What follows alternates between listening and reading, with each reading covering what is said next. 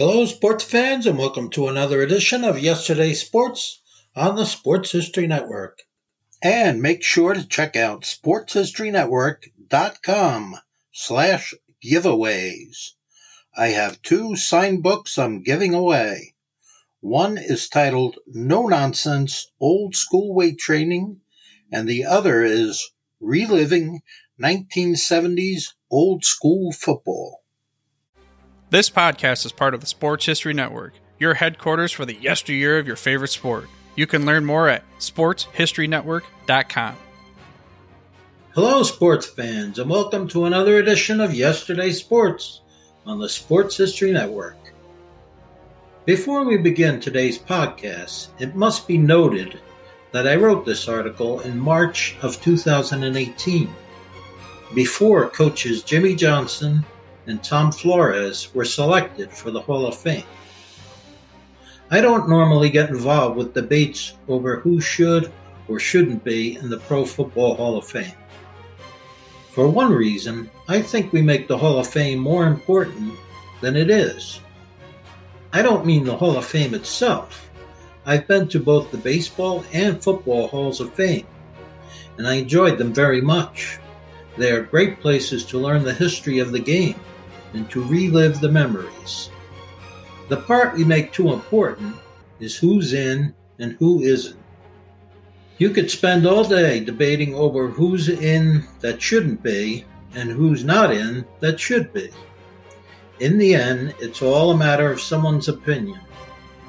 It's not a perfect system, and if the voting committee took every fan's opinion seriously, half the league would be inducted by now. I think it's a lot more difficult on choosing which players get in because there are so many different factors to look at. Sure, you can look at the stats, but stats can sometimes be misleading. And when it comes to linemen and linebackers, there aren't that many stats to look at. But it doesn't seem like it should be as complicated when it comes to voting on which head coaches get in. You can look at their career winning percentage, or how much improvement the team made once they took over as coach. Most importantly, you can look at how many times they led their team to a championship game or to the Super Bowl. But I think the most important stat of all is how many times they actually won a championship or a Super Bowl. Here are five former head coaches who have each won two Super Bowls. Jimmy Johnson won two in a row with the Dallas Cowboys in Super Bowls 27 and 28. George Seifert won two with the San Francisco 49ers in Super Bowls 24 and 29. Tom Flores won two with the Oakland slash Los Angeles Raiders in 1980 and 1983. Mike Shanahan won two in a row with the Denver Broncos in 1997 and 1998. Tom Coughlin won two with the New York Giants in 2007 and 2011. So, why aren't they in the Hall of Fame? Let's take a look at their careers. First, we'll look at George Seifert. He had a 114 and 62 career record in the regular season and a 10 and 5 record in the postseason, including two Super Bowl wins. Not too shabby. Those who would vote against him will point out that he took over a team that was already highly successful, having won three prior Super Bowls under Bill Walsh. All the pieces were already in place. While that may be true, doesn't it take a very good coach to keep those pieces in place? And could we not say the same for John Madden, who took over an Oakland Raiders team in 1969 that was already highly successful, having won the AFL championship in 1967 under coach John Rauch? The Raiders came very close to winning the AFL title again in 1968 under Rauch, before losing to the New York Jets 27 to 23 in the AFL Championship game. I think what really hurt George Seifert's chances were his three seasons with the Carolina Panthers, where he had a 16 and 32 record. I think if he had retired after leaving the 49ers, he would have had a much better chance. With a combined regular and postseason record of 108 wins and 35 losses, and two Super Bowl trophies, it would have been hard to deny him a place in Canton. Now let's take a look at the career of Jimmy Johnson. He took over the Dallas Cowboys in 1989. The Cowboys had gone 3 and 13 the year before under legendary coach Tom Landry. Things didn't get any better in Johnson's first season as the Cowboys went 1 and 15 but they improved to 7 and 9 the following season. In 1991, they went 11 and 5 and made it to the playoffs before losing to the Detroit Lions. The following season, they won the Super Bowl and repeated that feat in 1993.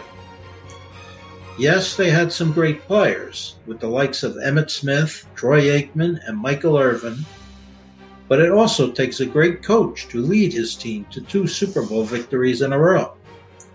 So, what's keeping him out of Canton? In his five years with the Cowboys and four years with the Miami Dolphins, his career record is a slightly above average 89 and 68. But one must admit, he led his team to two incredible seasons in 1992 and 1993 and one can only wonder what could have been had he and owner Jerry Jones been able to coexist.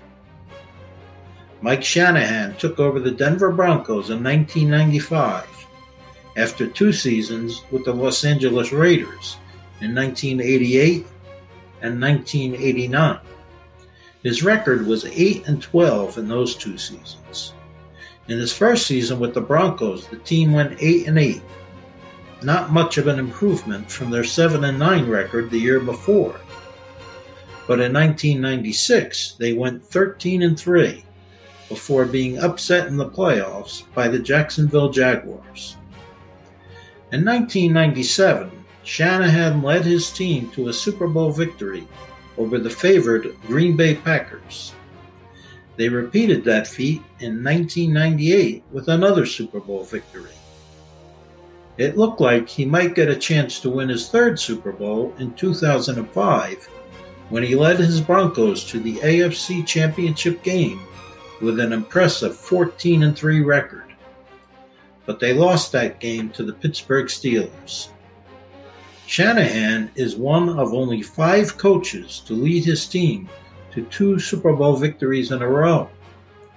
But a 178 and 144 career record hurts his chances of getting into the Hall. Another coach with an only slightly better than average career record is Tom Coughlin. His overall record is 182 and 157. Not that impressive. But consider this.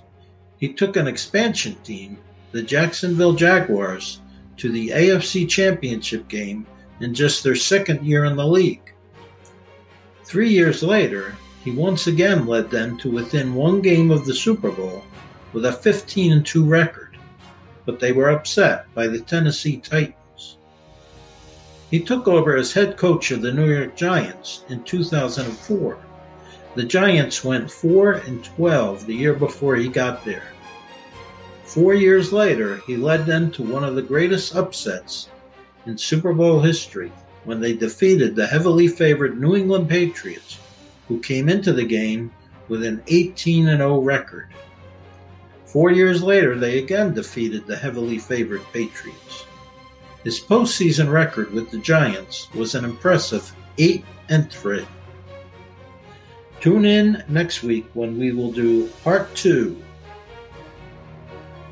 this podcast is part of the Sports History Network, your headquarters for the yesteryear of your favorite sport. You can learn more at sportshistorynetwork.com. Hey there, sports history fan. This is Arnie Chapman, aka the Football History Dude, and I wanted to thank you for stopping by to listen to another episode here on the Sports History Network. Our podcasters are passionate about uncovering and sharing sports stories from yesteryear. And if you didn't know it already, we have over 30 shows across the network covering all sorts of sports history topics. In fact, here's a glimpse into one of our awesome podcasts here on the network.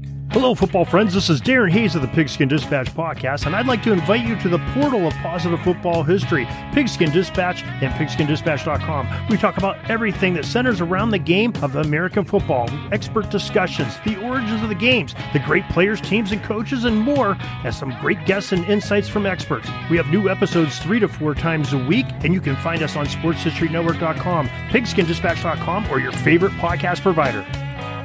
How about that? I bet you're super hyped to go listen to that new podcast, right?